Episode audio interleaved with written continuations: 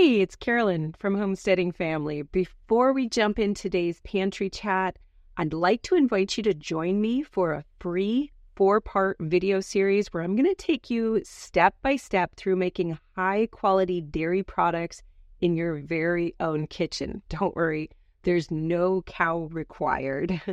If you'd like to join me for the training, jump on over to homesteadingfamily.com forward slash podcast dash dairy.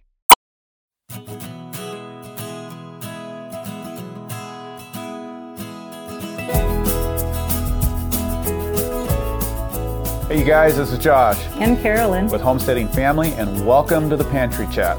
This week, we're going to be talking about garden planning for serious food production.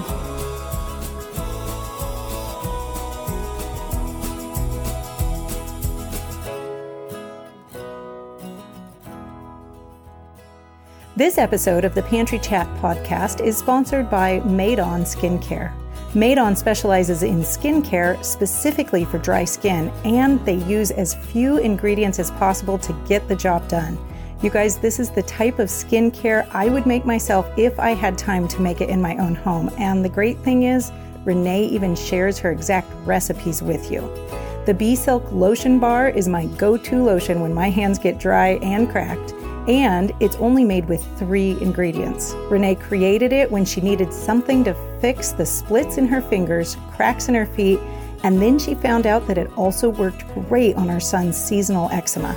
Go to hardlotion.com slash homesteadingfamily to find out what Josh's favorite Made On products are, and also use the code homesteadingfamily for 15% off today's purchase. Okay, well, welcome back to this episode of the Pantry Chat, and we are going to be talking about some serious food production in your backyard today. Yeah, I know a lot of you guys have this on your minds. It's on our minds as well how to produce and harvest the most amount of food possible from whatever space that you have available. Some of us have large amounts of space. Some of us have little teeny bits of space. Some of some of you guys have balconies or patios where you can grow food. But regardless of the space you have available, there are ways to maximize what you can harvest from that area. We're going to be talking about that today. That's right. So while these principles and things we're talking about today are universal, we're really mm-hmm. going to be focusing kind of on the backyard garden. And yeah. then you can take it from there and take it down to the balcony garden. Or if you've got a larger space, most of this is going to apply as well. But we really want to see you guys that just are wanting to know what to do with your space and grow as much food as possible. That's on a lot of our minds this year. Yep. We're going to help you out. Great.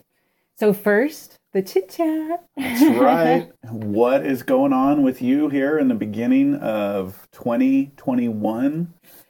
Yeah, well, it feels like a bit of a bumpy start to 2021. That doesn't feel super promising, but um, you know, here on the homestead, we've got a lot planned for this year. I think we've got a lot going to happen this year, but right now we are still in kind of that quiet, deep winter sort of time. And so for me, the focus has been really heavily on homeschooling, getting through school, taking care of the things that we uh, need to do inside the household. And then, of course, just keeping up with the food management, which, you know, once you get a lot of food stored, you still have to manage that your food mm-hmm. storage. Yeah, so winter, yeah, right? whether it's your jars of canned goods, making sure that's getting rotated and using it properly and you know, or it's stuff that's in the root cellar. We've got some squashes out here behind me that are just starting to show signs of age and I'm thinking, okay, we need to make sure we eat these really soon. So that's kind of a lot of what I'm focusing on. Right I gotta now. say, I'm loving having a lot more root vegetables yes. on the plate this winter. I'm really noticing that that yeah um, we've got a lot more onions, potatoes, mm-hmm. carrots, beets, and uh, that's really exciting because yeah. we've been working towards that for a while to increase that. We're going to keep working on that, but just through what we put into place last year and through your management, we're just seeing a lot more of that. Uh, a lot more of our own vegetables on the plate throughout winter. Yeah, so that's really exciting. And, it, and, it's looking like we're actually going to get a good ways through winter. Just I was taking stock here the other day, and, yeah. and we've still got a bit there. So. We do have a bit there, and they're actually storing pretty well for a pretty um, makeshift root cellar situation. We have a video out on that if you guys want to see what we've done, but it's just some boxes down in the basement and I think it's actually going to get us at least through the end of February, storing yeah. the veggies well, which is a good amount of time through winter. So, yeah, that that's really exciting. Yeah, but how about you? What have you been up to? Wow. Well, you know, 2021 in January started off with a bang with a flooded basement. Flooded basement. So. Yeah. Yeah. Remember where we were just saying all those root cellared veggies were? yeah. Yeah. Well, that's part of the reason I was taking else. stock because I was having to move those around because yeah. we had a water issue. And, anyways, we survived that. It yeah. just feels on par for the season, I yeah. guess. and um, so that took up a bit of time, but thankfully we got that resolved. No major damage, and uh, really glad for that. Yeah. Um, let's see here. You know what? A really exciting one. I know scary maybe is we have a new driver in the house. Oh, our yes. oldest son just got his driver's license, so that is a new one for us. We've got a large family, a lot of kids, obviously, and uh, for those of you parents that have you know, seeing kids drive, it's kids, your kids driving. It's really exciting on one side. We personally love to see them getting their independence and getting to reach out into the world and do things. We're very encouraging of that. We're not ones that really want to hold them back. We want to yeah. help them get out there and go, but it's a little scary too. I had this very interesting experience the other day of waving to my son as in passing vehicles. He was driving and I was driving and I waved to him and I was like, "Oh, that's a new one. I don't know about that." But but it's a good thing. He's a good driver. He is a good driver. He did great on his written test, and the driving portion they said he did great on, very yeah. solid. So we can have all confidence in him. It's I think no matter what though, just as a parent, turning them loose with a vehicle out there for the first couple times is like okay, absolutely wow. makes you a little um, nervous. But but it's exciting too. So he's yeah. able to get out and start doing some things he'd like to be doing. Yeah. So that's exciting, and uh, my mind's been on that. And then you know what? Just what we're talking about today. Yeah garden planning. Mm-hmm. Um, not only are we continuing to settle this property as we move into our third full year, mm-hmm. and I've always experienced and said it takes three to four years to really get a garden up and humming. So I'm excited about the planning, about this coming year, and just even for ourselves with our large family, we have never hit a place yet where we just say, wow, you know what, we've got enough space in production. we don't need to grow anymore this year. Um, we've got to keep increasing yeah. and um, taking new parcels of land you know, and putting in, it into production, putting it into production sure. and use. So a lot of planning going on there to do that. Yeah, and uh, that's great. It's a lot of work, but it's really exciting too. Yeah. yeah. I do. I want to mention a few things to you guys right now because 2021, I think, has a lot of people feeling a little nervous. A lot of people thinking they'd like to grow more food, raise more animals. If you're thinking about ordering garden seeds and you haven't done it, I highly recommend you do that right now. Yeah.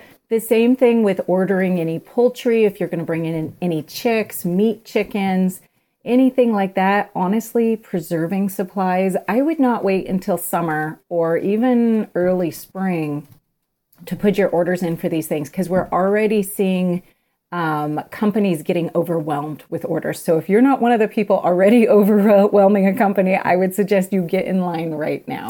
Absolutely. And when it comes to ordering animals, especially like chickens or mm-hmm. turkeys, mm-hmm. we ordered a lot more turkeys this year just because you're ordering now doesn't mean you have to get it right away. If you're right. not feeling ready, like you still need to come up with a plan, especially if you're first time or something. Mm-hmm. You know, you, a matter of fact, most of the dates are probably going to be pushed out anyways, and yeah. that's why you want to get in there because eventually they're going to run out or it's going to get pushed out really, really long. But you have some time, so don't think that if you're just ordering right now, gosh, they're going to be here in a couple weeks. No, yeah. you don't feel ready. Yeah. You, have got you can order now. Just be realistic about what you can do, but then you've got time to prep. Yeah, you that. get to choose and, your and you date choose that you want dates. them to show up. Um, it just you want to get it done. Yeah, absolutely.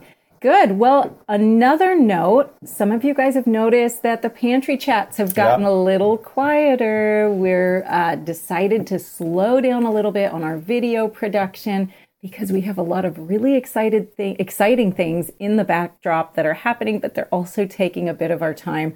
So we had to let something slide a little bit. So we're slowing down. We're not doing as many pantry chats. We're looking to do at least one a month right now, uh, at least for the first several months right. of the year. And then we'll go from there. But, you know, any of you guys who are thinking about homemade dairy and that master class that we talked about that's coming out this hopefully September, that is in the planning phase, and we are starting to work on some of those really fun projects, along with maybe another project that we're not saying anything about yet. Not ready to touch on that Mm-mm, one, huh? No, it's a secret. but hey, the dairy class, we pulled you guys and gave you some options, and the dairy class, by far and away, was what uh, most of you guys out there in yeah. our audience was interested in. Yeah. And uh, so I'm excited about that.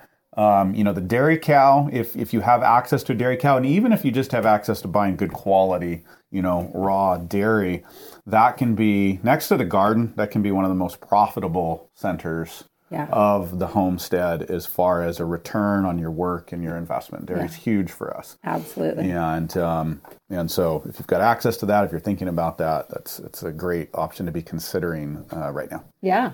Very oh, good. Yeah. Okay, well, we better dive into garden planning for serious food production because we have a lot to talk about. Yes, we do. Yeah. All right. So I know this year, like I've already said, a lot of you guys are concerned about maximizing your food production in your space, wherever it is. And I think that's a really good thing. You know, the, the world seems a little shaky, a little, you know, I don't know, not so stable as it has been in our past. And certainly in 2020, we watch things become unavailable.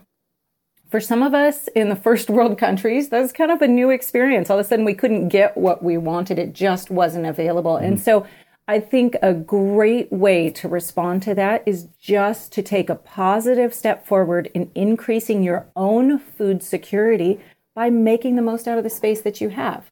So, we've got, I don't know how many uh, really important keys to doing that, but uh, we're going to start start going through them right here. all right, what's the first one? Okay, so all right, we're ready to dive right in. Then, yeah. um, you know, we're going to start with planning, and yeah. and we actually sent out a poll not too long about what you guys wanted to know regarding planning a garden. Yeah. And so we're going to cover your top items in here, and that just starts with planning your space. Yes. And uh, before you get going, before you do anything, before you order seeds, you really just need to plan out your space. Yeah. So you need to know where you're going to grow, right? Right. And for some people, that means that you just have that little balcony space. And for some people, that means that you have, you know, that big gar- backyard garden. But if you are starting brand new, there's some things you really need to think about if you're just putting in a garden. Right. So you want to start with if you're on new ground that you've never used before, you want to do a basic soil test. Okay. And and uh, just a basic pH test and maybe a real simple test from your local extension or something like that, just to make sure everything's in order. Now, if you've been on the ground, you know it, you've used it, and you're comfortable, great. Just go right ahead. Yeah. But if it's brand new ground to you, it's good just to make sure you don't have any major problems. And so that's that's the first place to go to. I don't have a particular test just for pH. Get a local test at your garden supply and your extension can also get you a basic soil test if you want to go to that level. Okay. But that is a great place to st- so start. So that's just to know if, like you said, just if you're outside of normal range on anything. That way, if you have some major problems, you can take right. steps right off to fix that. Yeah, absolutely. And of course, you can geek out on this. Yeah. I don't. I mean, I, I, love soil and I get into soil, but I don't geek out on all the technicals. Yeah. You want to make sure your pH is in that good range, 6.5 to 7. You know, it can be a little out there. Mm-hmm. Um, you know, and make sure you have the basics in your soil. You don't have any salinity problems or sulfur problems or whatever. That, that from my point of view, that's the main reason to do that. You can certainly geek out and get into specific pH for every plant and specific minerals right. and nutrients for every plant. That's a little bit much for all of us to do. so I don't encourage you going down that path until you're way down the road if that's interesting to you, but just making sure you got a good foundation to right. work from. You can improve your soil, which we'll talk about in a minute, as long as it's, you know, in a reasonable range. Right. Yeah. Okay. So then you need to make sure that you have adequate sunlight. And this is really a major key to gardening, especially if you're trying to pick the space that you're going to use. So I think you need at least six hours of sunlight, at least. That's the general rule. You you need a space that's got at least six hours of sunlight. Now there are a lot of things that can take less. Yeah. And there are a lot of things that need more. And a great tool, besides just observation on your property, is an app called Sunseeker. Oh, and okay. that can actually show you your your sun angles, your coverage throughout different times of the year. Oh, that's you Can, nice. you can just get that on your phone, and that can help you. And you, you can even see over your house and kind of see where the shadows are going to be because you've got three areas. You've got areas that get solid sunlight, you know, most of the day or a solid chunk of the day. You've got partially shaded, and then you've got nearly fully shaded, which is going to be the north side of your house or a tree or something like that here in the northern hemisphere. And so you want to know those areas to plan out your space Mm-hmm. because there are, you know, a few things that can grow in full shade, not very much. There's Yeah. quite a bit that can grow in partial shade, and then, you know, a lot you can do within full sun. Okay, and then there's ways that you can plant those those plants in order to take more advantage of the sun. So you can you can continue to uh, work with your sun and the available sun that you have by arranging your plants so that your taller plants are not shading out your smaller plants. Right. So Absolutely. And then you can also get into when you're thinking about space, not just two dimensional. We tend to think very two dimensionally, but we want to start thinking three dimensionally. And when you're in a small space, this gets very, very important that you want to grow up. And exactly what you were saying, you've got plants that grow vertically mm-hmm. and shorter. You don't you want to make sure those vertical plants aren't shading out other things, but you can also strategically put those vertical plants in particular places Right. and grow things under them. yeah, okay, good for cooler temperatures, even. Well, you can create cooler temperatures. Yeah. You can take advantage of hotter temperatures. You can do a whole lot by moving things around and taking advantage of that three dimensional those space. different spaces. Yeah. So that's really important to know because there's a lot of places, a lot of you guys are in places where it's really hot is actually some of the problems that you have. Mm-hmm. And you need to provide for some crops cooler, shadier places. And maybe that's your problem. Maybe your problem is having too much sun and too much heat. And you can know that you can use other plants in order to provide some of those ideal environments. Sure. One one thing we did a couple years ago, we were in California taking Mm-hmm. care of a family member, and I did a very impromptu garden. Yeah. And I grew lettuce under a decorative plum tree. And it was almost fully shaded, and it did great. It, was a lot of very happy. it was very happy. And likewise, in our environment now, we need to take advantage of the sun. So sometimes a vertical wall that gets a lot of sun Yes. can be a great environment. I know a lot of you, like if you live in the suburbs, you'll have a wall with a sidewalk or something, and maybe that gets good sun, sun exposure. That can be a great place for some potted trellising, heat loving plants. Yeah, Yeah. absolutely. So we get we just get those wheels turning, looking at those different spaces creatively. Now, I know one thing that's really important to me as the person who's cooking with the vegetables is to make sure that your garden is accessible and ideally viewable from at least the house, but if you can make it viewable from your kitchen spaces, it's that much better. And the reason for that is is you know, you're standing there, you're chopping vegetables for dinner and you look out and you're like, "Oh, I'm going to run out and grab some of the herbs that I have growing outside or I'm going to do this or I'm going to do that." Being able to regularly see your garden reminds you that it's there. it might remind you that it needs care. Mm-hmm. You know, you look out and you're like, oh, I'm going to run out and just spend five minutes weeding, or I really need to water today, or whatever it is. But the, the more you can see it and interact with that garden, the more successful you are going to be in the long run. So, somewhere where you can see it from the house and ideally from the kitchen. Now, obviously that's working in ideals. We don't all have the ideal circumstance so you kind of have to do what you have to do but if you have the option put it close to the house Well, and we've got a lot of things to juggle here. So you're, you're definitely going to have to take all these tips and prioritize them with organization based on your space. But the mm-hmm. other side of that is getting it as close to the house as possible. And the things that you're going to harvest most or that you're going to harvest daily, you want closer. The things that are maybe a once a year harvest, you can put out a little bit further. Right. And again, like Carolyn's saying, that is going to keep you a lot more engaged in the garden and it's going to make your work less, actually. yeah it's going to increase your enjoyment too because you're going to like looking out and seeing your vegetables grow yeah. it is so much fun it, it's very rewarding to see them there in a green space Yeah. so yeah absolutely Very good. Uh, another tip when you're making beds, your garden beds or your garden plots, try not to go wider than 36 inches. leave yourself space on each side. That's just to make ease of use so that you can reach in from a squatting position very easily and get to things. Now, we tend to think very linearly mm-hmm. with gardens and just a big garden plot and straight rows. But if you're in a backyard garden, um, you may have to take advantage of a lot of niches and different yeah. spots. And so you, you might have to, you know, get a little creative. You don't have to have straight 36 inch rows, but try to make sure, however you're shaping things, that you've got access you know, from every side. Okay. Um, otherwise, you get to trampling things, you get uncomfortable.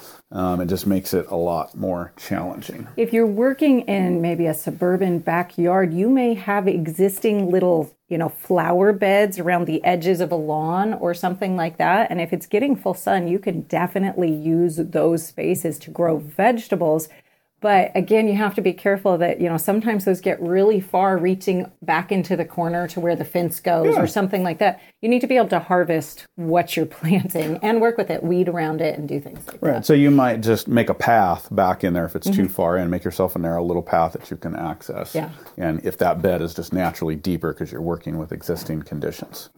Okay. Uh, another one, which we mentioned already, is to grow vertically. Yes. Is to start looking at how to get things growing up, not just out. Take advantage of that space up, which would be things like uh, pole beans instead of growing all bush beans, which mm-hmm. are low growing. If you're growing the pole beans, you get to get all of that growing space up. You can trellis squash, you can grow peas, Tomatoes you can get growing more mm-hmm. vertically, especially if you'll grow the indeterminates. Yeah, cucumbers. cucumbers you can grow and you can thin them so that mm-hmm. you can get some light underneath and grow things underneath them and get them growing up. It's also nice for harvesting. I love it, it when we've got a lot of vertical growing and you can just walk up and harvest and you're not spending all your time crouched down. Well, I always like when I'm doing the pole beans, like it becomes almost an exercise, you know, start up top overhead and you move down and then there's something on the ground below it that you're harvesting and harvest down there.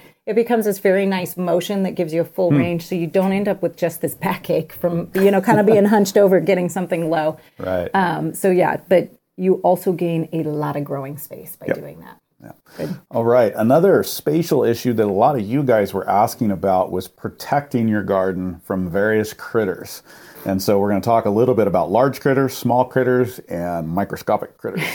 um, and this is part of thinking out your space because we do want to protect the garden, right? Okay, good. Yeah. that's good. So if you have a lot of large critters in your area, that's going to include things like deer. I know that's yep. a big problem in our area deer, deer elk. elk. Yep. Um, but, you know, maybe you have other largish type. Somebody was telling us they had a problem with wallabies. Is that right? I think it was well, wallabies getting into their garden. Right? That, yeah. yeah. yeah so that's not a problem we have here in Idaho, but you know, there's a lot of larger creatures and that can be people too, honestly. If you have a bunch of kids running around, you may have to protect your garden from the baseball game that's getting played yeah right next to it in the backyard. Especially, especially if they're not used to having that garden around, yeah. if you're just diving into this. So, so that's just fencing. You just got to think of the appropriate fencing. Fencing. Um, you can order what's called deer fencing if you want an easy solution. It's actually a plastic netting that's semi-rigid, but it's pretty easy to work with, and you can put it up quick. People around here, I see them do it with T-posts, okay. and a couple people can run it. It's not like a super expensive permanent fence, so that that's a great fast solution if you just look up uh, deer fencing yeah. and see if somebody has it locally or if they don't you can order it online but that's a great quick fence to protect from the large right. critters whatever they are okay and then you have your small critters which is going to be like your rabbits your gophers, gophers yep. mice yeah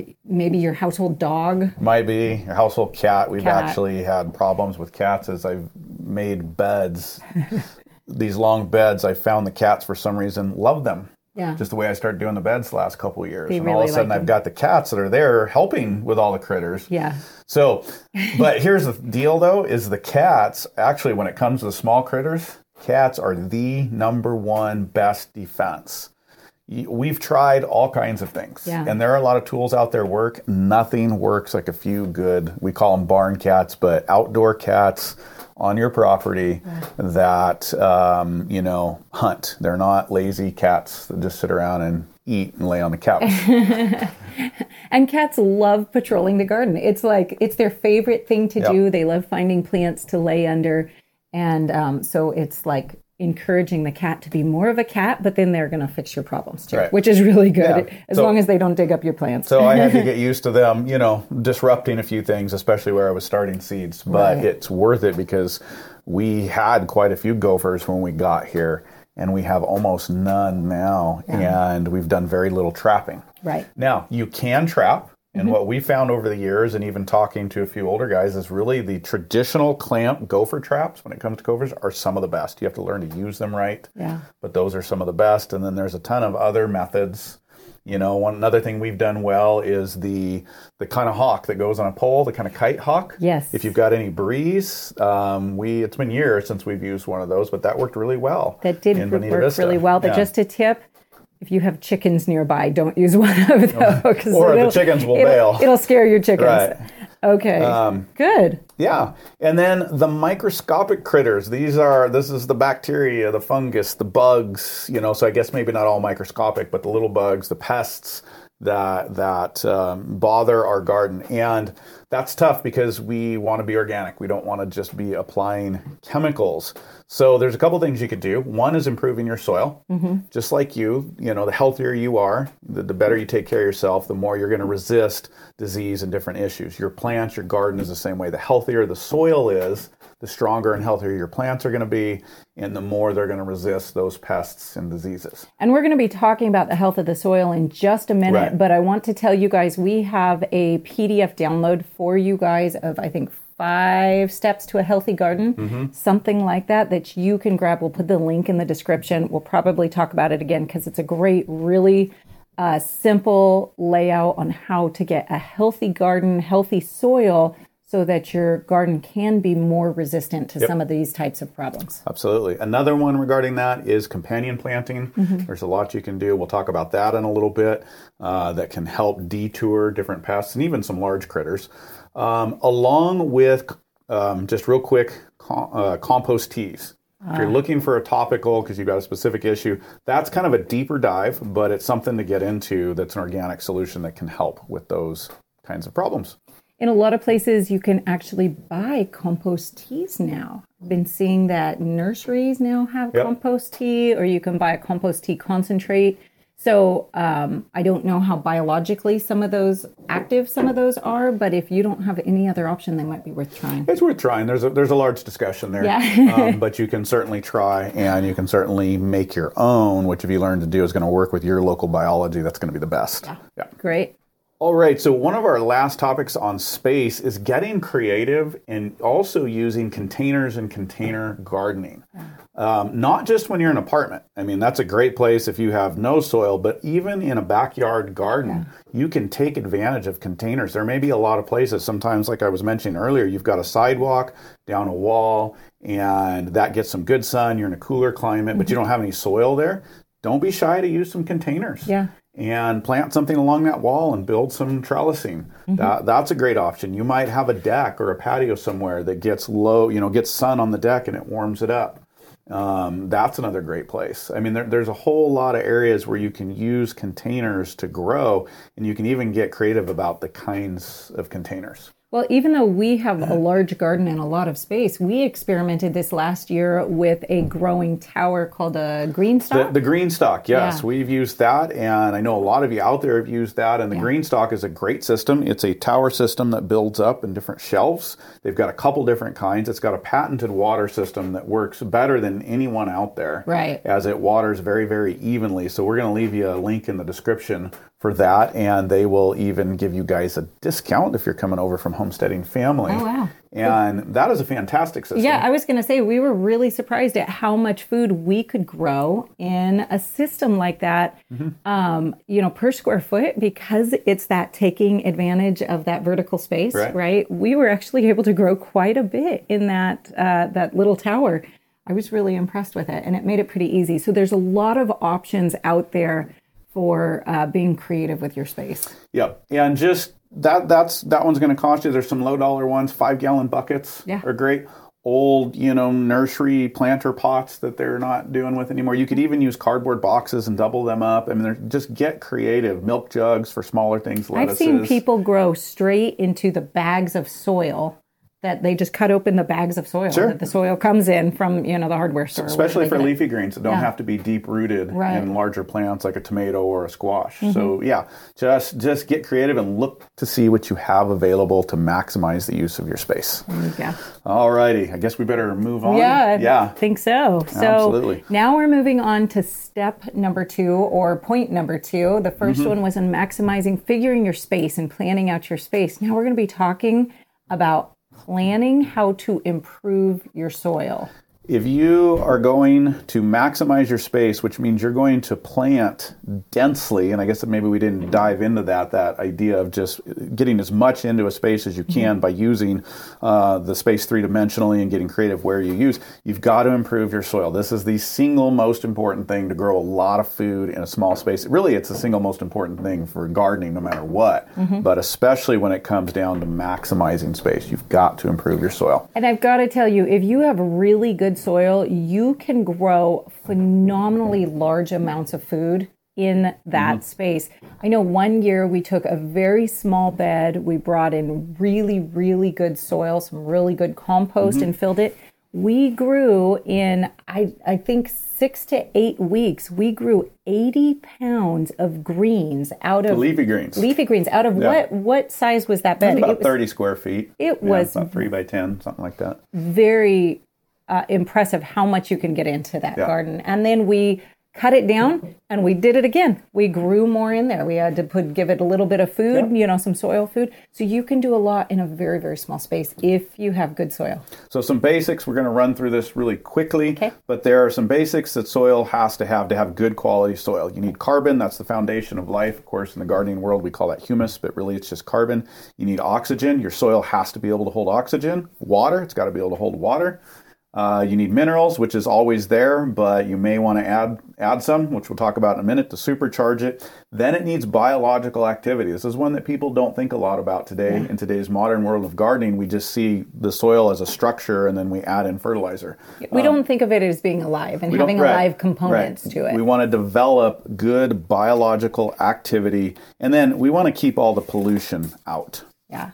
So again, that uh, PDF that we'll leave the link for for you in the description covers these things. So if we're running to it through it too fast, you can check that out and see that. So okay, so you go to your backyard and you've done a soil test. Nothing's too crazy outside of normal. Mm-hmm. What are the steps you're going to take to improve that soil? Well, if you're gonna do it quickly mm-hmm. and you're not gonna take up, you know, composting because that's gonna take a while and it's right. a skill you got to learn, which we want to encourage you. But if you're just trying to get off the ground this year and get a garden going to produce as much food as you can, you need to just go buy the best quality compost that you can. Okay. And people balk at this; they don't want to do this. They mm-hmm. want to save money, and I get it. But this is the one place that you don't want to pinch pennies on. You want to find the best organic compost that you can find mm-hmm. and use it and buy it. You will not regret it. Yeah. Um, it, it, it will pay for itself in the garden. I've got to tell you, we've done this year after year when we've moved to new places. We've done it all mm-hmm. sorts of times. It has every single time always paid for itself within the first year with the vegetable production. Well, and one just real life example here, real mm-hmm. quick, because people thought it was nuts when I was telling them I was doing this during the year garden we were growing, and and I bought uh, we spent about two thousand yeah. dollars, which we didn't have a lot of money. We we were we were in a new place.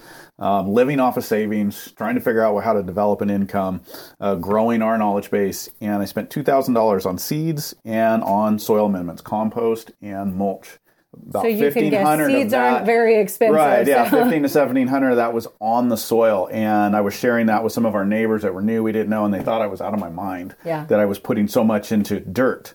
Now, I do want to qualify and say that this was a large garden space. So this oh, yeah. is probably much larger than your average backyard yeah, garden. Was, it was a quarter acre or so. It wasn't yeah. gigantic.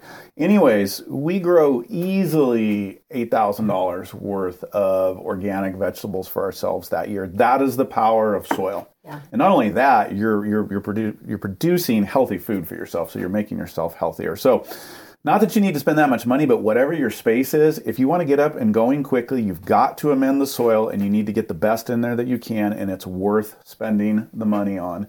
Um, if it's a first year garden, you can use up to about six inches of good quality compost. That that is um, a lot on yeah, the top of your it, well, on the top, yeah. you can mix it in. I mean, I like to do no till, yeah. but I've done plenty of tilling. I've done plenty of mixing that soil in. If you need to loosen your soil, go ahead and take several inches and turn it in because you do need to loosen the soil mm-hmm. if you want to get it going, especially on a first year garden. You probably don't want to wait for that layering, mm-hmm. um, you know, lasagna gardening effect to get going. So that's okay. where you would want to turn some of that compost in, then layer it and mulch. But you just that's the quickest fastest way to do it is just get good soil in there. Good, okay. good compost. So let's say you just can't spend the kind of money to get that in there. Would you have another option i do. to yep. do that? Yeah. you got to get scrappy and you're going to have to work hard. And that is to go find uh, a lot of manure you know um, cow manure is going to be the bulkiest. It's going to add to that, but you know, rabbit manure, goat manure, pig manure, chicken manure. Mm-hmm. But to go find as much as you can, and then find a lot of carbonaceous um, green, not green waste, but um, organic material. Um, leaves would be great. Okay. Uh, straw or hay, just if it's clean, okay. no seeds and no chemicals, and try to break that down. And you're going to have to start this about eight weeks before you want to garden, at least depending okay. on your environment. But if you want to go collect all that, bring that in, mix it all up, and let it start to decompose, and then turn it into the soil. Um, that is a quick way to do it. You just have to make sure you give it enough time to break down. So okay. that's why I say at least eight weeks. So you're essentially composting in place. You're essentially composting in place. Yes, it's not going to be as balanced and well defined as a good compost. Right. But we've done this. It does work, and it can get you going for a lot less because you can probably find somebody to get some manure from. But if you're in the suburbs or urban, that's going to be a little tougher, and that's where again I'm going to come back to the compost. It's worth it. Yeah. Yeah. Okay. Whatever you do, whether you spend dollars or you go uh, do the hard work and the hauling, it's you've got to improve that soil. That that is key to your success in um, any gardening, but especially backyard gardening, trying to get it going now. Okay, so let's say you're working in a uh, pots in your on your patio. You've mm-hmm. got some, uh, you know, maybe even the GreenStalk system or something like that, and you've got soil in there sitting there from last year maybe even a small raised bed garden.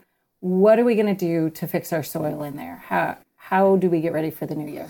Well, depending on what you grew and how heavily you use that soil, you're going to want to change some of it out in those pots. So le- I would go for at least 50%. Okay. Depending on what you're going to grow. Now, if you're just going to grow some lettuces on top or something that are pretty easy to grow, you know, just take out a little bit of the top and add in some new. But um, you want to, again, you know, how far do you go? How much do you want to grow? Right. How healthy do you want those plants to be? The more you can change that soil in those potted conditions, the better it's going to do for you. Okay. And then take that soil and go mix it into maybe a larger bed somewhere and amend that as well for some maybe lower demand vegetables. Okay. That's that's kind of a rotation or a system that I would try to get going. Okay. What if you're dealing with some small raised beds in your back garden? Are you to like are you to try and scoop out 50% of the no. soil there and then nope. put more on there? what would you the, do? The there? difference with the raised beds is your roots can still go down in a pot. Obviously, they're limited. Yeah. So, and you know, they can only go so far. So mm-hmm. you need as much, you know, nutrition packed into that soil as possible.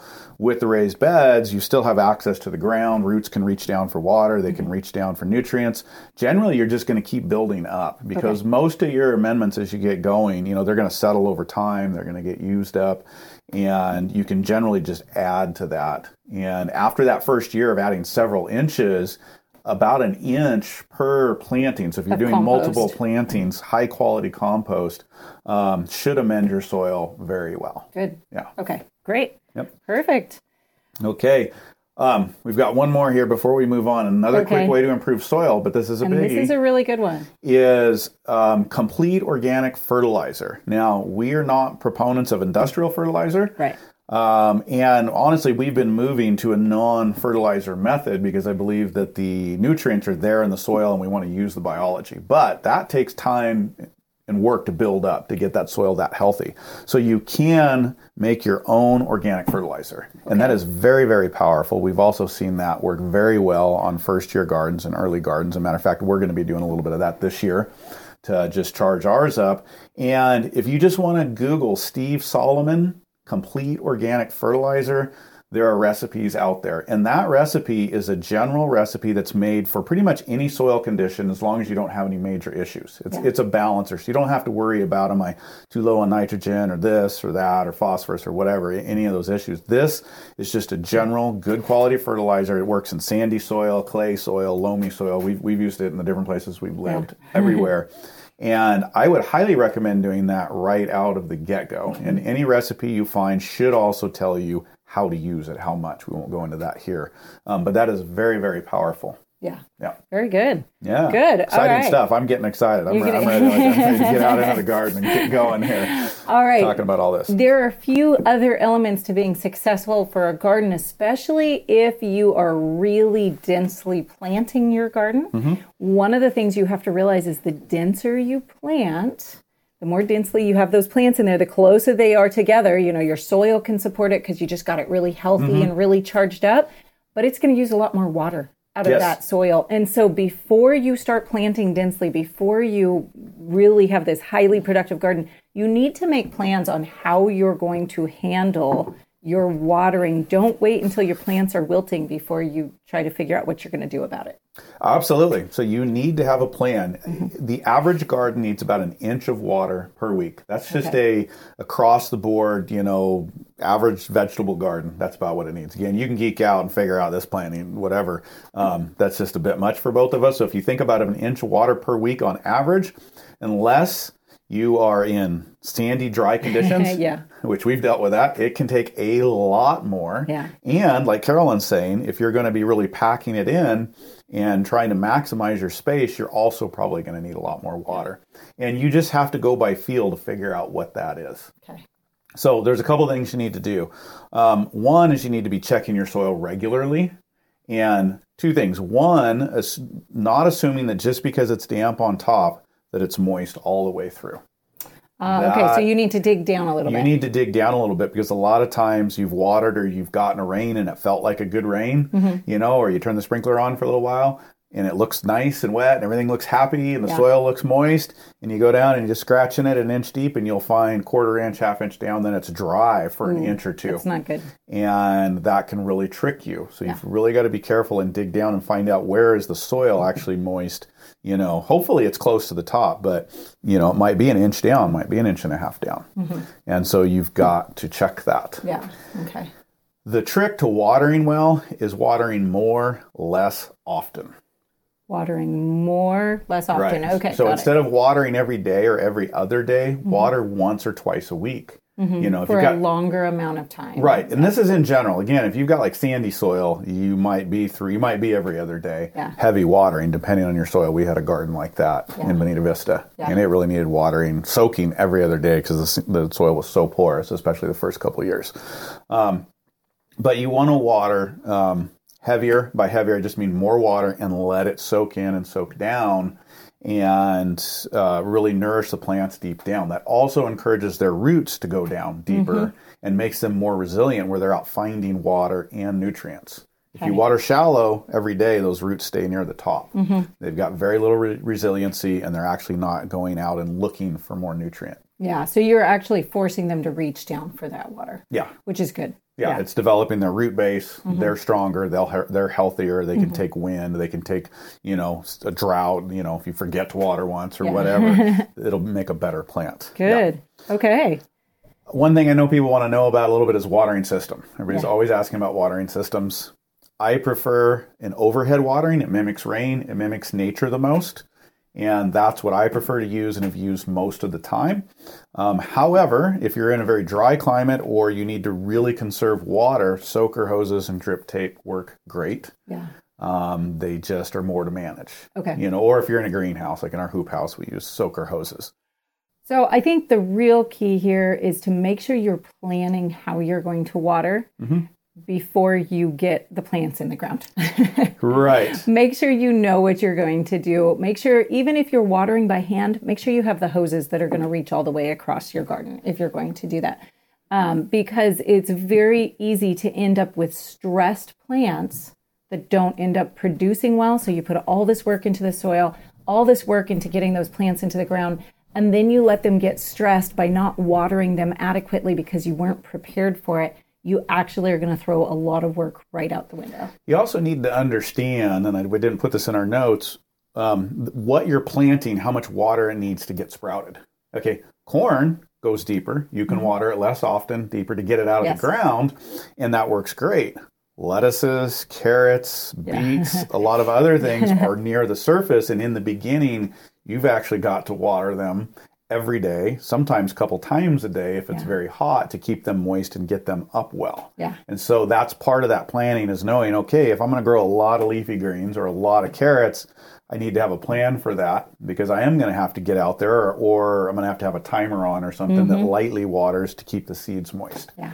And there are a lot of timers. Timers can be very helpful. And so you don't have to have a, a fancy, expensive system. You can get a hose timer on a sprinkler to help make sure you're getting um, your watering down to the timing you need in case you've got to go off to work or whatever it is you have so you do. don't necessarily have to put in big fancy irrigation systems right. so you can just go to your hardware store get a few pieces with a hose a yep. hose timer a little sprinkler that sits on the ground and have it work yes. for you one last one before we move on. Okay. I, know, I know we need to move on, but the other thing you need to think about in planning your watering system and with the seeds that you're sprouting is those small seeds can't take very well the heavy water from a large rotational sprinkler or one of those oscillating, which those can work great for a, a garden that's a little more mature. Right. But you need something that sends out, you know, smaller droplets. And there's plenty of over the counter options in your garden supply store, but you just need to think about that if you're planting a lot of shallow, small seeds, because those water drops will push them and knock them around, even when they're starting to sprout, will actually keep them from taking root. Oh.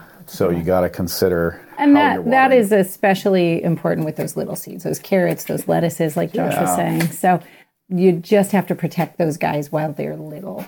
A great way to do that is actually to cover them with something. Get the soil damp and then cover them with something a little bit so that they don't dry out so fast, but they also don't get moved around by any water. Yeah, you can really do that. You just got to give them a little more attention yeah. so that they don't get scorched or something once they start to sprout.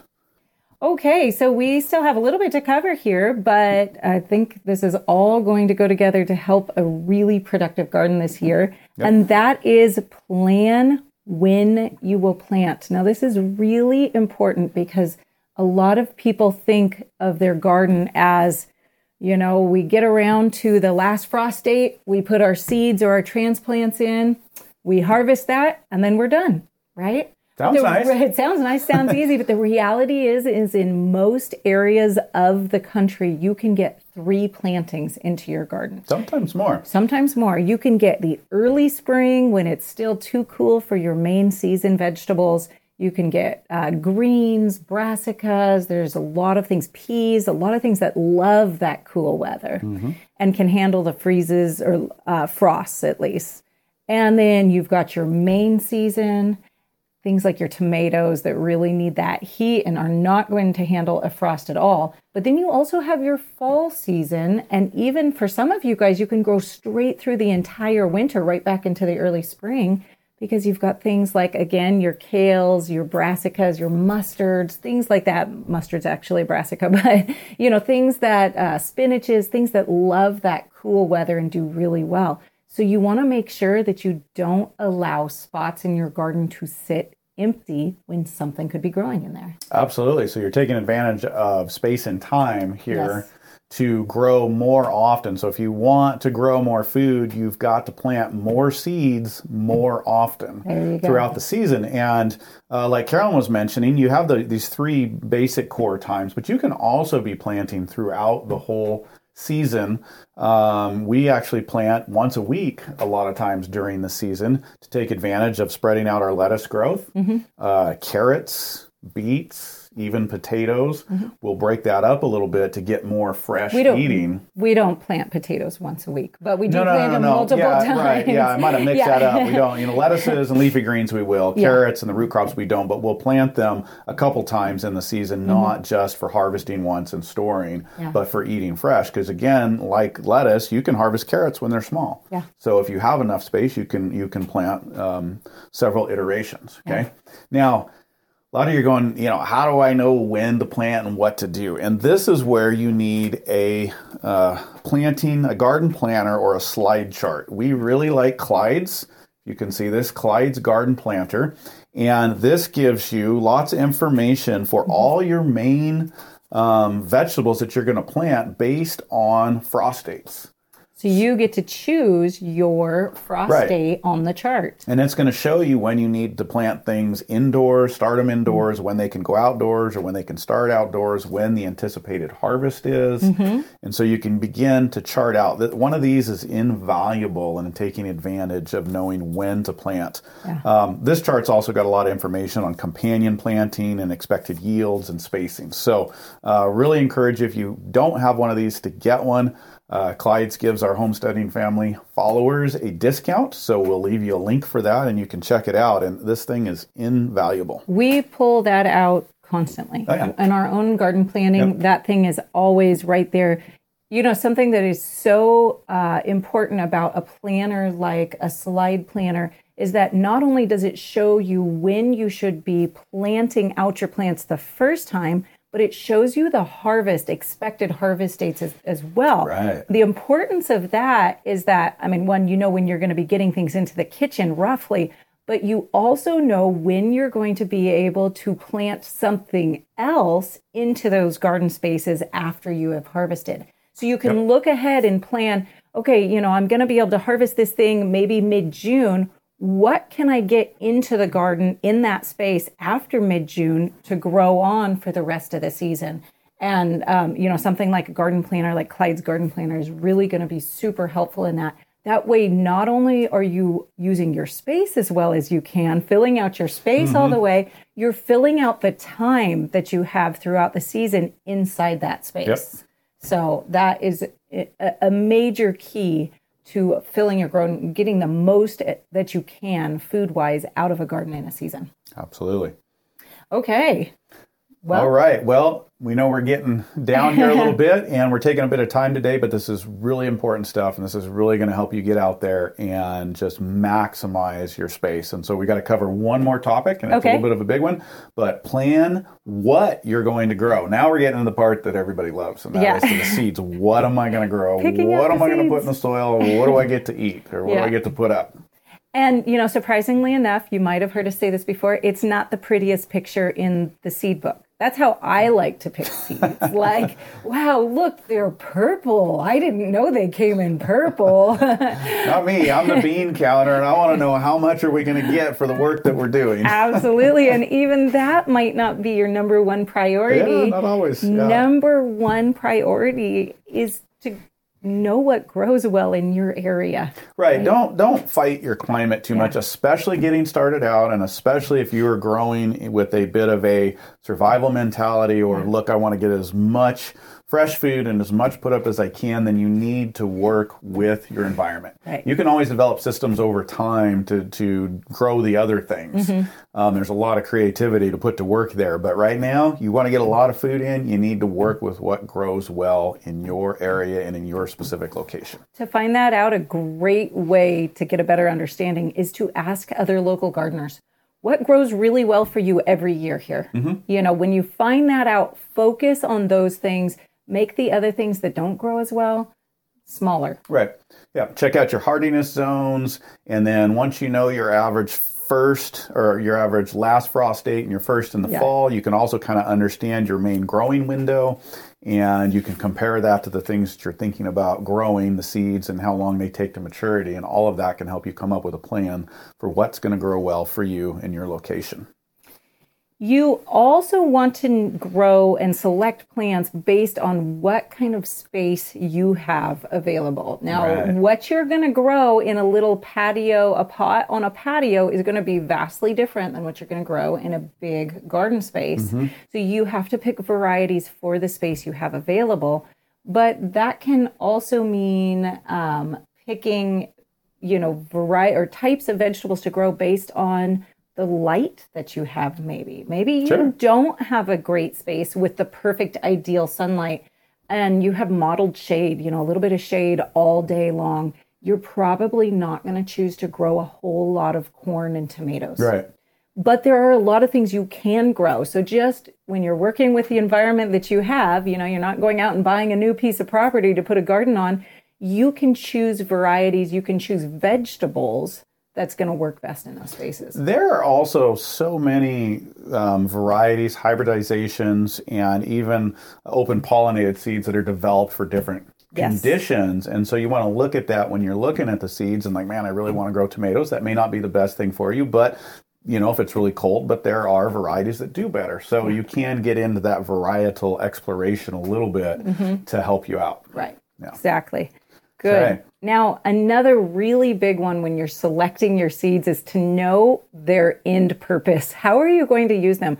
Are you selecting these this particular vegetable seed just for fresh eating throughout the summer months?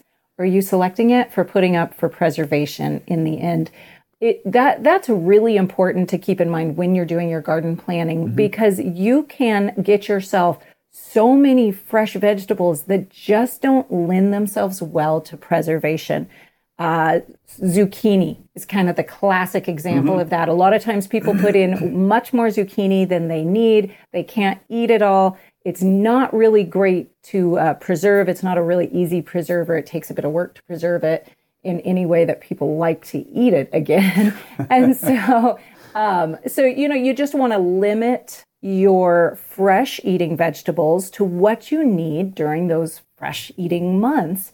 But then you might want to maximize the space that you need for your preservation vegetables for things that are going to preserve really well. Your family's going to love to eat them preserved, and you can get them on the shelf or in the root cellar.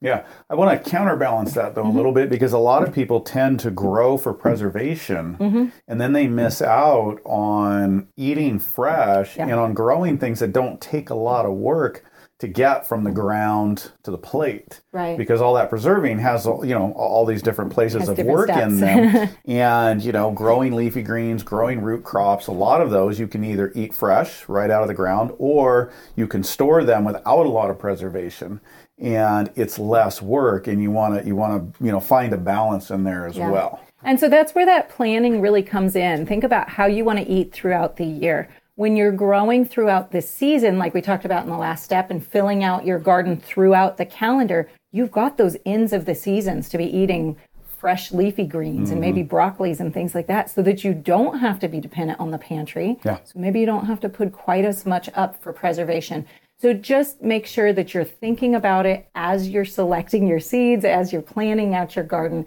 How am I going to use this? How do I want to eat in June? How do I want to eat in September? How do I want to eat in February? Yeah. You know, and plan accordingly. Absolutely. Good. Okay, well, one more, and this is probably one of the most important ones when it comes to growing um, a lot of food in a small space next to soil. Soil is, you know, top of the list. Is the one. most important mm-hmm. thing. But the other thing that you can do is that companion planting. Okay. And figuring out what grows well to gra- together so that you can grow more in your space. And we kind of covered this in talking about growing vertically and mm-hmm. planting things underneath.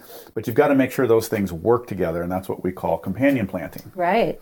Good. And, you know, sometimes this is kind of categorized as folklore and not really like a science oh, or something yeah. that actually works but it is actually a very, very important method to keep in mind. And there's three categories. There are things that benefit each other. They mm-hmm. can actually help each other below the soil and above the soil. Okay. There's things that are neutral, which is actually the biggest category, which is kind of cool. A lot of things are just neutral. You, they don't really care one you can kind of mix and match them. Right. And and then there are things that don't get along well together and they're detrimental, and so you've got to stay away from those. But by knowing those, you can really, really helps you impact how much food you can grow in a small space. And it can also help you deal with pests and problems. When things like each other, uh, they'll help repel certain problems or they'll actually help create beneficial bacterial environments or fungus environments that help each other out. Yeah. The deal is, is companion planting is a pretty complex subject. There's a ton big. of information. It's a hard place to get started, and one of the best places for all around learning about that, uh, along with a lot of other subjects, is How to Grow More Vegetables by John Jeavons. This book is an encyclopedia. Um, it's got a great section on companion planting that will get you going on the basics, but it also has a lot of information on everything that we're talking about today and, and planting strategies, small space strategies, mm-hmm. along with soil management. I mean, it's it's full of great stuff. Uh, for growing as much food as mm. possible mm. in a small space and making it nutritionally dense. And I do want to remind you guys that that Clyde's planner also has kind of a basic version of companion planting mm-hmm. lists on it. So if you're looking to kind of just be simple, um, maybe you're not ready to dive in really deep, but you want to play with companion planting, there's some information on that right there too. Yeah. Yeah. Absolutely. Hey, don't forget to grab your copy of that PDF where we're talking about the five steps to a healthy garden. It's got a lot of really good information in it and uh, will help you to maximize your growing this year. All right. Well, we hope you have a successful garden year. It's been great hanging with you, and we'll see you soon. Thanks for listening to this episode of the Pantry Chat Food for Thought. If you've enjoyed this episode, please subscribe, rate, and review.